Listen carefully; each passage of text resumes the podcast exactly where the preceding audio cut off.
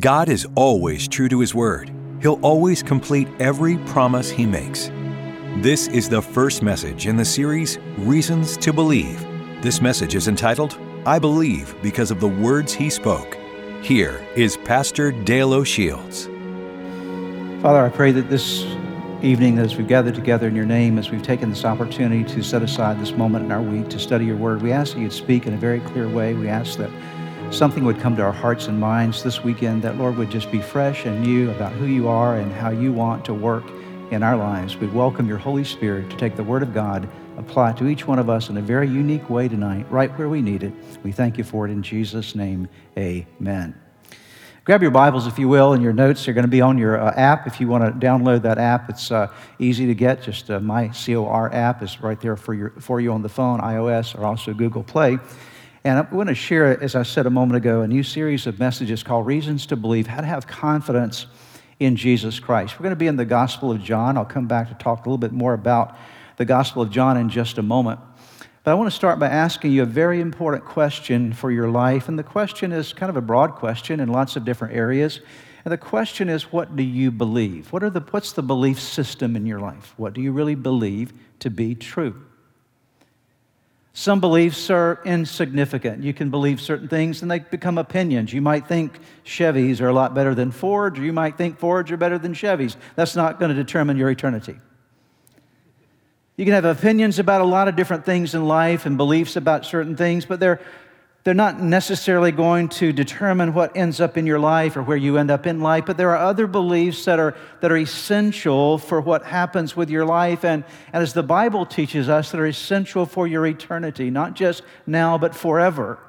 And if you don't get those beliefs right, if you don't understand what you really need to be believing based upon truth, then you're going to find yourself living a life that is less than what you want it to be and find yourself coming short in eternity.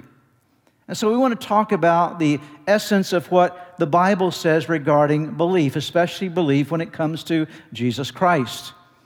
And what are we to believe about him? And what's the scripture teach us related to him? And what should form the core of our beliefs as Christian believers regarding who Jesus is and how Jesus works in our life? That's the focal point for the next five weeks. And so I don't want you to miss it as we go from now until Easter Sunday morning and really laying out what are we to believe about Jesus. And I said a moment ago, and I'll remind you that through this series, we're going to be looking at the Gospel of John. Our primary focus during this next season of our church life is the simple Gospel of John, the fourth Gospel.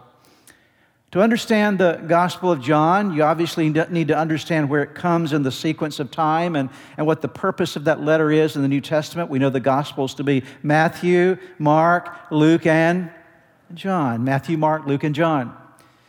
John, the fourth gospel. Matthew, Mark, Luke, and John are unique in their flavor, unique in the way that they present the story of Jesus.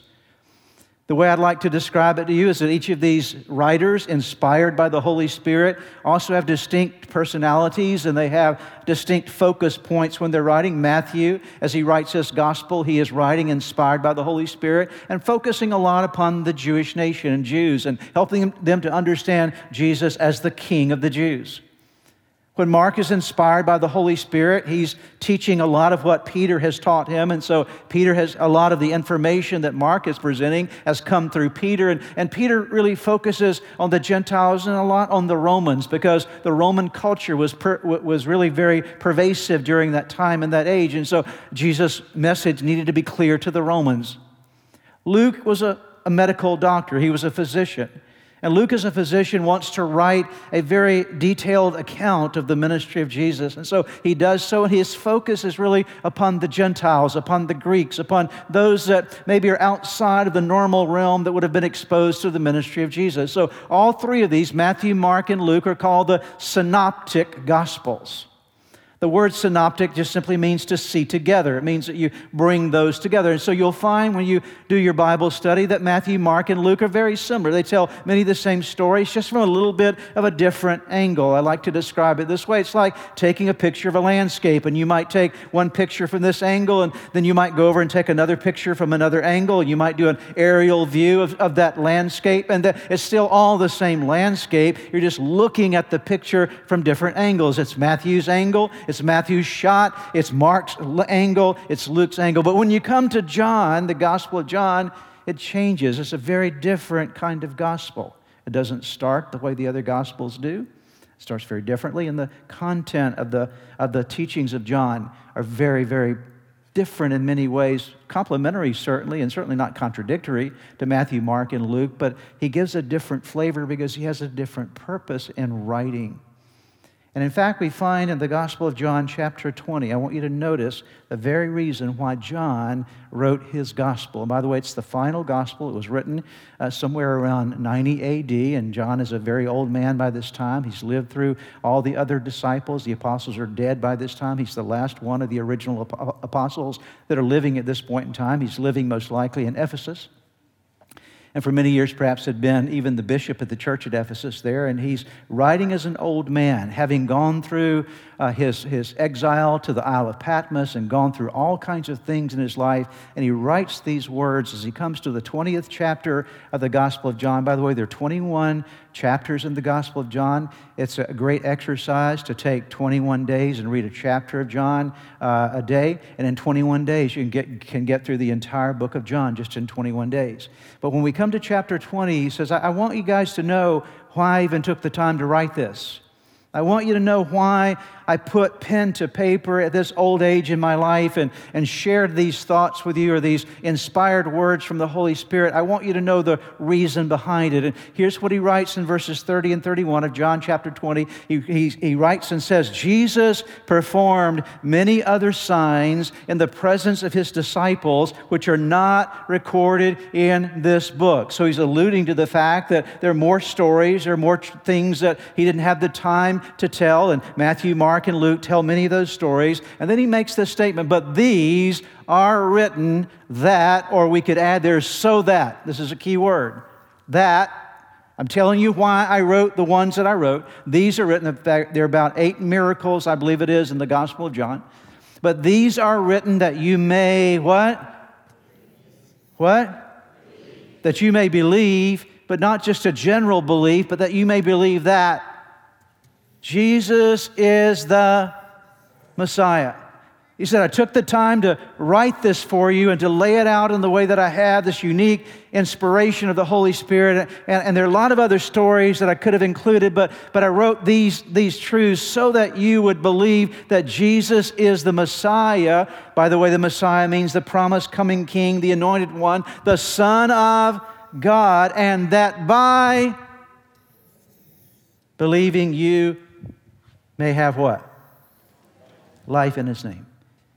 I want you to understand, John says, that this is the whole reason for the book. If you don't get this, you don't get the reason why I wrote it. I want you to believe. John, through his gospel, as you read it, you'll find out that this word right here, believe, shows up time and time again. The word believe in the Gospel of John is found at least 90 times. But it's very interesting how John uses the word believe in his writings. He never uses the word believe or belief as a noun, he always uses it as a verb. Because for John, belief was not just a thing.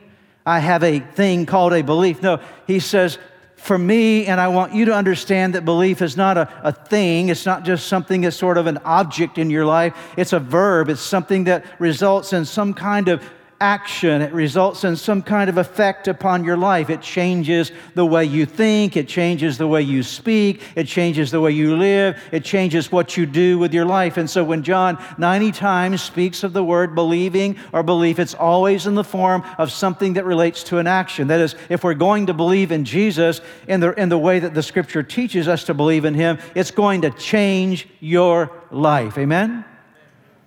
It's not just, yeah, I have a belief and a lot of people in the world will say, well, I have a belief, and it's just a noun to them.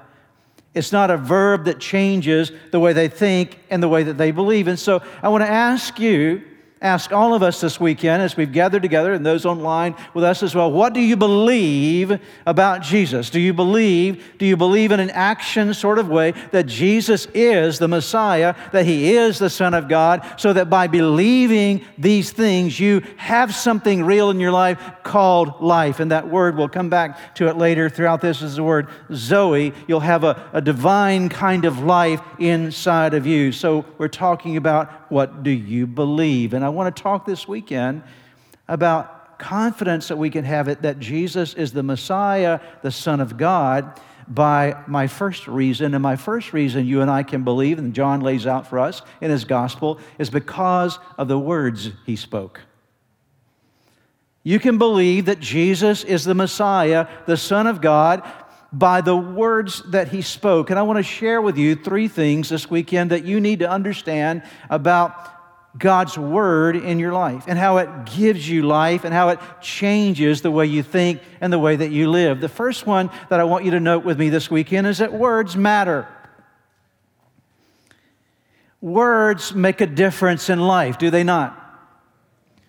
Now, I mentioned this last weekend. I'll mention it again this weekend for those that are on site. It is okay to say amen through a mask. It's all right, okay? You have permission to do that, okay? Just don't spit on anybody in the process, okay? Just, just keep your mask on, but say amen. Words make a difference in life. Someone's words to you can impact you. Somebody can say something to you and, and they can hurt your feelings. You ever had your feelings hurt just by what somebody said to you? Or someone can say something to you and they can lift you up and they can strengthen you and they can encourage you. Words really do matter. Your words impact other people and their words impact you. And you and I will never develop confidence in Jesus if we don't have confidence in the words that he spoke. We have to believe that Jesus' words are powerful and Jesus' words are unique. And I will tell you that Jesus' words, no, no word has ever accomplished more than the words that Jesus spoke. No words. They're unique, they're divine. No human being has ever been able to speak the kind of words that Jesus spoke. And we'll lay this out more for us in just a few moments. But I want you to hear what Jesus said about his own words. In John chapter 6, verse 63, he says, It is the Spirit who gives life, the flesh profits nothing. The words that I speak to you, what are they? They are spirit and they are life. Jesus says, I want you to, to segment out my words from human words. We all understand human words, but I want you now to put my words in a completely different category. And that category is a, is a, is a divine category. It's, it's understanding that when I speak something to you, I'm speaking to you at the deepest places of your being. See, human beings can't change someone in the deepest places of their lives, only God can. And so, what Jesus says is when I speak to you, I'm speaking to the deepest part of your being. I will be able to address needs in your life that no one else can.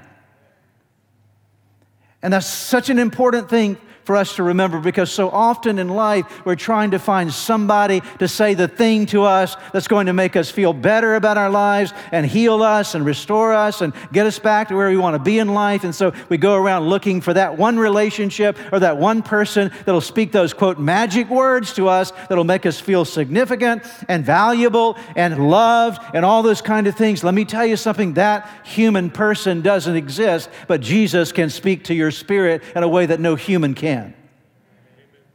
He says, My words are spirit, and they're not only spirit, but they are life. When I speak to you, it's like a breath of fresh air. That when my word comes into you, it is a word that not only touches you in the deepest places of your being, but it makes you come alive in a way that you've never come alive before. So Jesus' words has the, have the power to speak to us deeply and the power to give us life, to touch you at the deepest places of your being. It's very important to remember that Jesus' words matter. His words are different from any human word. They, are, they were not and are not human words, they have unique power. And Jesus' words really matter. Here's the second point I want to share with you this weekend. So, words matter, and the Bible teaches us that Jesus is what? The Word. what does that mean? Let's see if we can understand when, when we talk about Jesus being the Word. Let me take you to John chapter 1 because this is the way John, uh, actually, it's not on here. I believe it's on the screen. Is it on the screen? Okay, on the main screens. There it is. Okay, put it up on the screens here. In the beginning was the Word, and the Word was with God, and the Word was God. That's how John begins his gospel. He says, Before I tell you about anything, all these other stories, I want you to know something about who Jesus is. In the beginning was the Word, and the Word was with God, and the Word was God. He comes down to verse 14 and said, The Word became flesh and made his dwelling among us. We have seen his glory, the glory of the one and only Son who came from the Father, full of grace and truth. Notice that, that statement, full of grace and truth. So I want you to say it with me Jesus is the Word. Say it together. Jesus is the Word. Now, the Greek word for word, the two primary Greek words for word, and the Greek word that John used for the word is the word logos. Pronounce that different ways. We get our word logo from it, like a logo of a company, whatever it might be, but it's, it's, it's, it's something that speaks, it communicates. And the word logos, or logos, ever how you want to pronounce it, refers to the living, speaking voice, the utterance, the emphatic word, the expression, the intelligence of someone. And in this case, we're talking about the expression of God. And so when the scripture says Jesus, when John writes and says, In the beginning was the Word, and the Word was God with God, and the Word was God, he's talking about the reality that Jesus is the expression of God Himself. And so when God came to earth, He came in the form of Jesus. And that's extremely important for us to understand that God loved us so much that He wanted to get His Word to us because His Word gets to our spirit and gives us life. That's how much He loves you. He wants to get His Word into you because He knows what His Word will do for you. So He came in human flesh in the form of Jesus, Jesus Christ, the very Son of God, and He was the Word in our very midst. And the Scripture says very clearly to us that this Word came to give us, to teach us. I want you to say these two words with me grace and truth. So the Word is designed to speak a message of grace to us and a message of truth to us. I can get really excited about this. I hope you're excited as well. Okay. Because when Jesus came, he came with a message no one had ever heard before. And no one's been able to preach since, except when we preach the gospel of Jesus. He came to tell us that God's not mad at us. Did you hear that? He came to tell you God's not mad at you.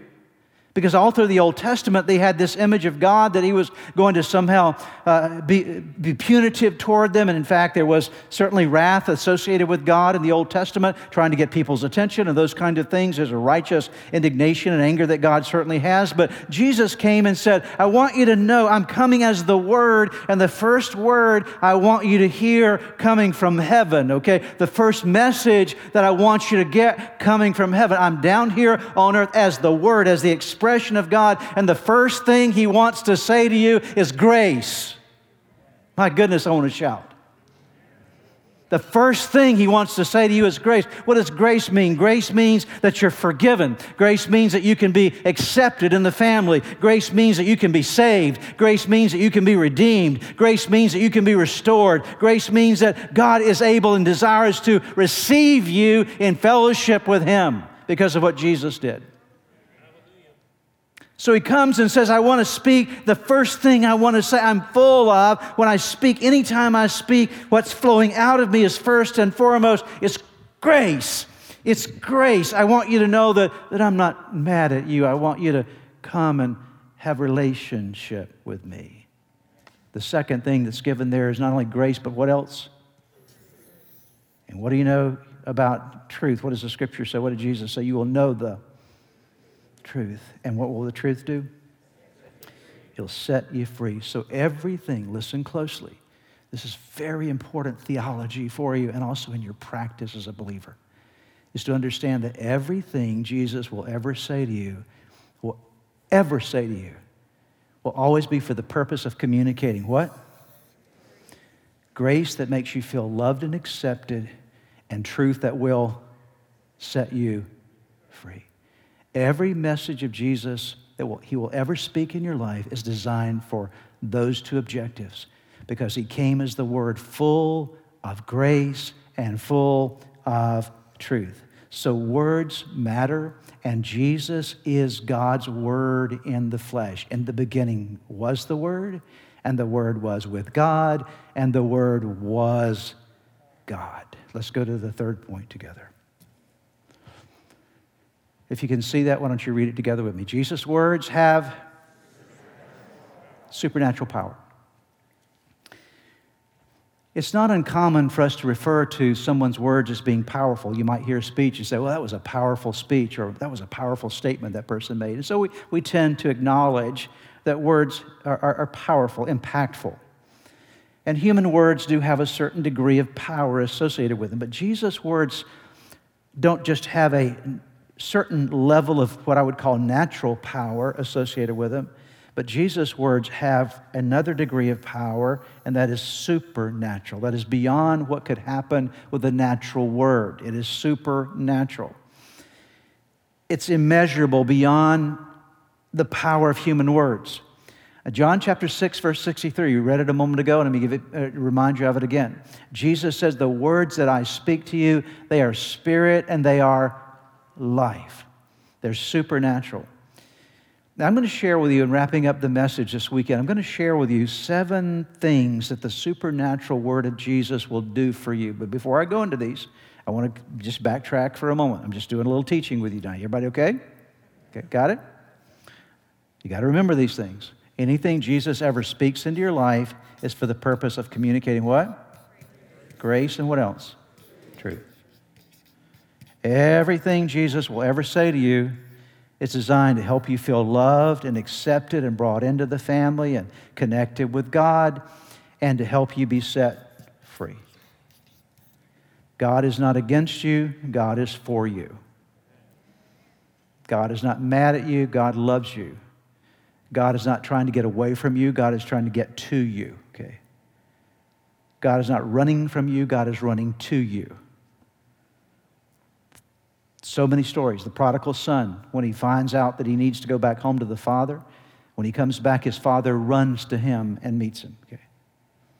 So, all that Jesus will ever speak to you, the supernatural words of Jesus, are designed to get way down into your spirit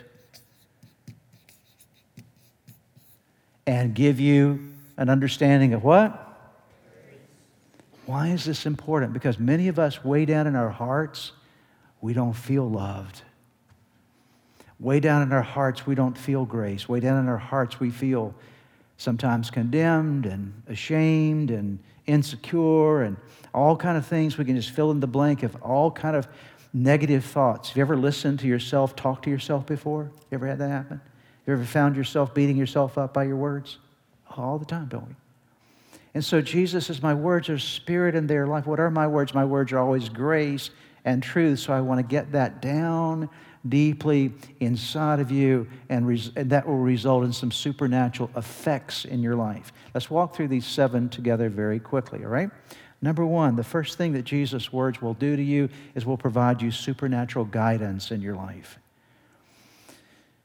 You and I don't know where to go. When it comes to life, has anybody got your life perfectly figured out? I don't know a single person in this room or watching online that you've got your life completely figured out. And if, you, if you're like me, I need a guide. How about you? I need someone that's going to help me get where I need to be because many times I don't even know where I need to be in life.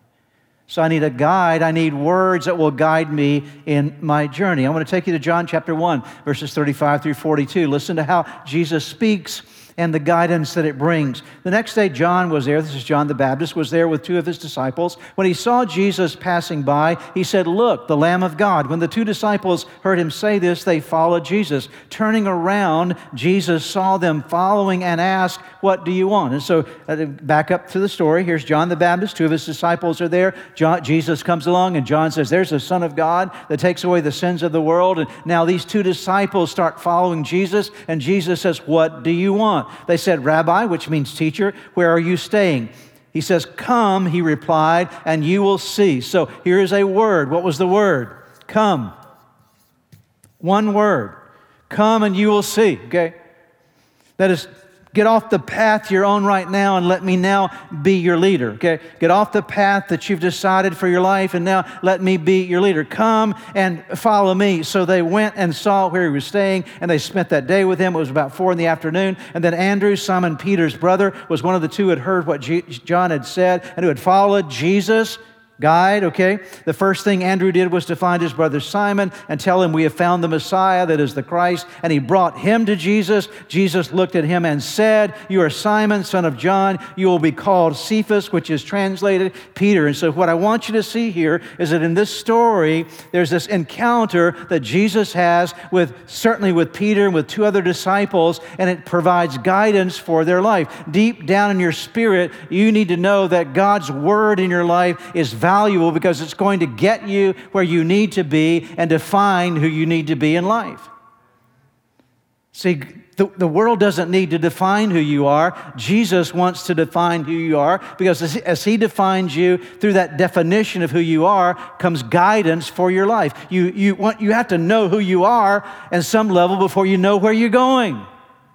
If you don't know who you are, you have no clue of where you ought to go in life. And the good news is that God, through His Word, will guide you in grace and truth. The second thing that Jesus does through His Word is He instructs us, He gives us instructions.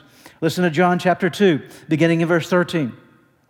When it was time, almost time for the Jewish Passover, Jesus went up to Jerusalem. In the temple courts, he found people selling cattle, sheep, doves, and other, others sitting at the table exchanging money. So he made a whip out of cords and drove all from the temple courts, both sheep and cattle. He scattered the coins of the money changers and overturned the tables. To those who sold doves, he said, So now we're about to hear him say something, right? Words. He said, Get these out of here. Stop turning my house into a market. His disciples, remember that it was written, Zeal for your house will consume me. What I want you to see in that passage is that here were a group of people who are totally wrecking worship. They didn't uh, have an understanding of what worship ought to be and the reverence of it. And so Jesus speaks instructions into their life to change their view of what worship was all about. There are many things that we have in life that we think we know the right way to do something, but we really don't don't. We need Jesus' words filled with grace and truth to give us the instructions that we need to go forward. Here's the third thing the third thing that the Word of God and th- the words of Jesus will do for you is to illuminate your life, to enlighten, to bring revelation, to bring insight when you're in the dark, when you don't understand what needs to happen. John 3, verse 3, Jesus replied, that is, he said something. He's speaking now very truly. I tell you, no one can see the kingdom of God unless they're born again. He's talking to a man by the name of Nicodemus. And Nicodemus is trying to figure out the spiritual journey and who Jesus is and what Jesus means for his, for his own life. And there in that moment, Jesus spoke something that opened up Nicodemus' eyes to understand that he needed to be born again. I think about my own life, and perhaps you can describe it in your own life that when you were, were saved, when you met Jesus as the personal Lord and Savior of your life, you may have gone to church a lot of times before that, or maybe you heard the gospel many times before it, but it never made any sense to you or you'd never responded to it. But there was that one day that you were sitting in a church service and the Holy Spirit took something that was said and all of a sudden, boom, you understood it, said, Oh, yeah, that's what I need in my life. And you gave your life to Jesus because Jesus' words illuminated you. It gave you, it touched your spirit and gave you life. Next one, valuable here. What is His Word? It's supernatural. His Word will convict you, it will convince you, and it will convert you. That's why you need to be in the Bible, because when you're in the Bible, you and I are exposing ourselves to the words that can convict us. Now, the word convict, we often think of it in a negative term, as terms of being convicted of a crime or something of that nature. That's not what, what I'm talking about here. The word convict, in the biblical sense of the word, means to make you aware of something that needs to be adjusted or corrected in your life, okay? And again, anytime Jesus corrects you or adjusts anything in your life, it's for it's because he has love for you and it's because he wants to free you. That's what he wants to do, grace and truth. And so when we're into God's word, he brings conviction. He helps us to see things that we need to see, and then he convinces us of his truth that it's better to live his way rather than ours. And then once we accept it, it converts our life. It changes us completely. Let me just ask a question here. And you don't need to raise your hand on this, but you can shake your head if you're in agreement or if you can say, you know, I've had that experience in my life. Has there ever been a point in time in your life when you've either been in a service somewhere like we're together this weekend, watching online or on site, and something that was said as the scriptures were being taught, or maybe in your own devotional time, you're reading something in scripture, and suddenly you realize, my goodness, that's something that I need to address in my life right now. And you were convicted about it. And, and in that moment, God convinced you that His way was better than your way, okay? You're, you're sitting there, you're reading your Bible, or you're sitting in a service, and you're, my good, oh, I never saw that before. Wow, my goodness, I was blind to that. I didn't even see it. And then God convinces you, you know, my way is better than your way. And then once He's, con- and, and then what flows out of being convicted and convinced is repentance. You repent and say, Oh God, I'm sorry. Please forgive me. Help me to change. And then God, by His power, helps you change your life. Anybody ever had that moment that you're not the same person you used to be because this process happened in your life, right? Right? Amen? That's a beautiful thing. That's when we understand the Word gives us spirit, touches our spirit, and gives us life, changes us, converts us from the inside out. The next word I'll give you here is His Word is supernatural, will bring inspiration to your life. John 4. By the way, I did not read the verses under, under the last one. It was John 4, 28 and 29. I want to take you to John 4, 49, under the word inspire. Here's a great story. Listen to what happens. The royal official said, he goes to, there's a royal official that comes to Jesus making a request. The royal official said, Sir, come down before my child dies. So his child was about to die. And now here Jesus speaks. Go. Jesus replied, Your son will live. So here's a guy coming to him saying, Jesus, I need you to come to my house. My son's dying. I'm begging you to come and heal him. All Jesus says is, Go, your son will live. Would you agree that's a very simple statement? Now let's see what happens. The man took Jesus at his what? What are we talking about here this weekend? The word. Jesus took, this, this man took Jesus at his word and departed. While he was still on the way, his servants met him with the news that his boy was living. When he inquired as to the time when his son got better, they said, Yesterday at one in the afternoon, the fever left him. Then the father realized that this was the exact time at which Jesus had said to him, Your son will live. So he and his whole household, what? Believed. Why? Because there was this inspirational moment where Jesus said, Go, your son will live. And I will tell you something there are moments in your life when you're struggling and you feel like you're about to die on the inside and you've lost every bit of inspiration to even live at all and this hope is gone and you're feeling despair and about to give up. And all it takes is that one little word from Jesus. He said, Go, you're going to live. I'm putting something of hope inside of you. And that one little that one little word from Him will inspire you to a new dimension of life. Next word is restore. I love that word. John 5, verses 8 and 9. Jesus was at the pool of Bethesda, and this man had been there for 38 years. He'd been paralyzed and not made his way into the, uh, into the water to be healed. And so Jesus asked him, Do you want to get well? And the man says, Well, I don't know if I can ever get in the water. And Jesus then spoke to him and said to him, Notice this, verse 8 Then Jesus said to him, Get up, pick up your mat, and walk. And notice what happens next. At once the man was cured, he picked up his mat, and what else did he do? He walked. All it took was that one, one word from Jesus, and 38 years of trouble went away. I'm telling you, the word of Jesus is powerful. I've seen it happen in our church over the years. I've seen people whose lives have been just traumatized for years and sometimes for decades, like this man, and then the word starts getting into them. The word starts beginning to work in them, and before long, they're getting up and they're walking like they never walked before. They're leaving some things behind and living life the way they never lived before. Why? Because His words are spirit and they are life. Last word I'll give you here, with this we're going to conclude, but it's a very important phrase. His words give us purpose. I really want to focus on this one just as I'm wrapping up in the next minute or so because I want you to really grab this one. If you don't grab any of the other ones, I want you to get this one because it ties together this grace and truth concept that we mentioned a moment ago. It's in John chapter 21. Let me lay the story out for you, and then we'll see how Jesus, through his word, gave someone purpose in their life again. When Jesus was uh, being arrested before his crucifixion, Peter was in the courtyard of Caiaphas, the high priest, that was there and where Jesus was undergoing all this interrogation and this uh, punishment and suffering. They were whipping him and beating him and asking him questions. And, and there was Peter. He was over by the side of the courtyard. He's sitting by a fire. And there's a young girl there and said, I think you're one of his disciples, aren't you? Don't you belong to him? No, I don't belong to him. Two more times, this young girl asked him, Aren't you one of those disciples? And three times, Peter said, No, no, no. In fact, the Bible says one time he even cursed and said, No, I'm not part of that group.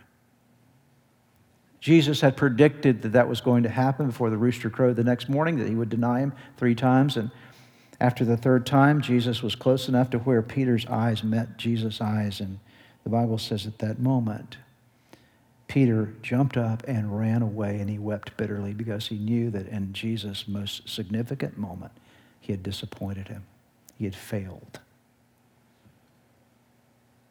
We don't know all that Peter went through, but we know that for a period of time he struggled with that. Would you struggle with that? I would.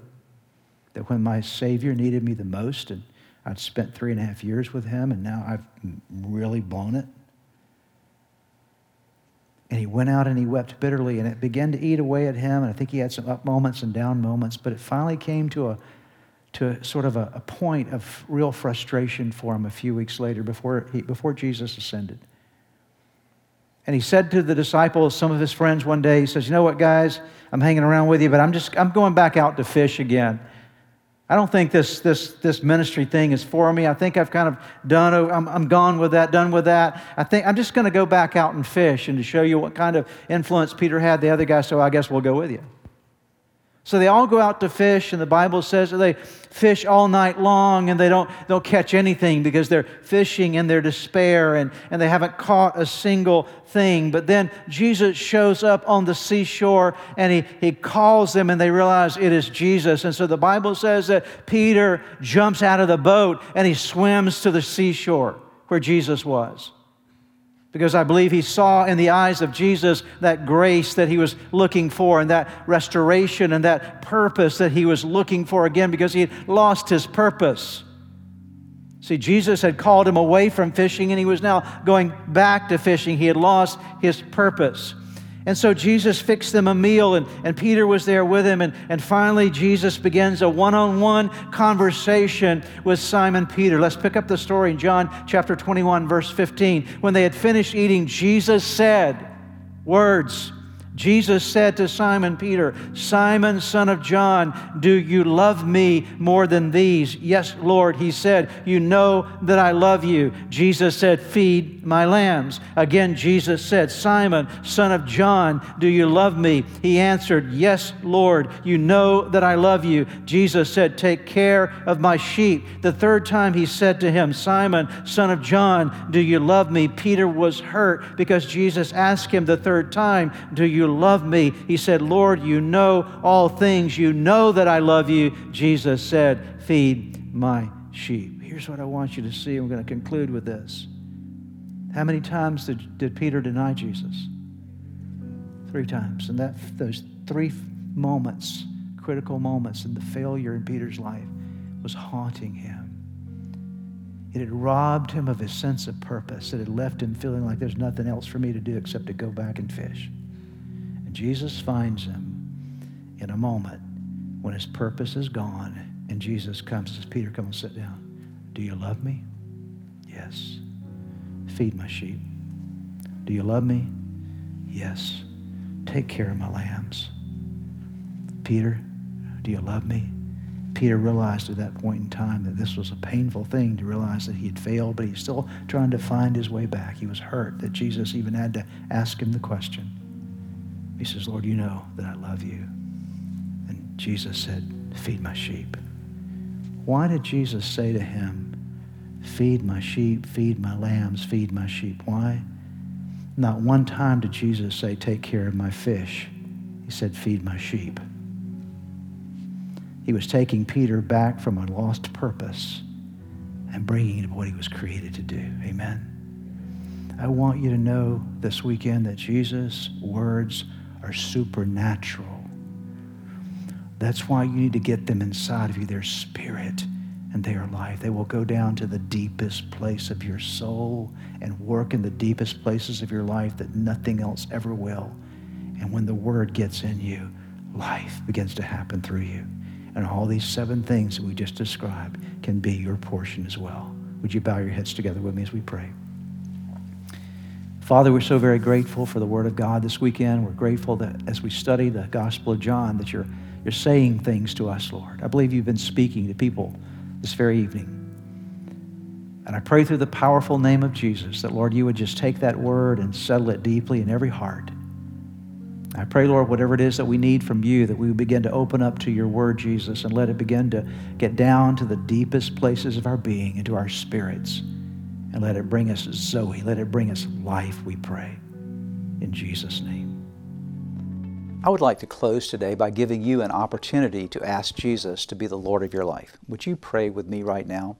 Right where you are, just simply bow your head with me, and I'm going to give you a prayer to pray, and you can simply speak this prayer out, whisper this prayer out, and from the sincerity of your heart, call upon God, and I promise you that He will hear and answer you. So let's pray together. Start by simply whispering the name Jesus. Let there come uh, from your heart just the declaration of His name. Say, Jesus, I know that, that I am a sinner, that I have fallen short with you. I'm sorry for all of my sins.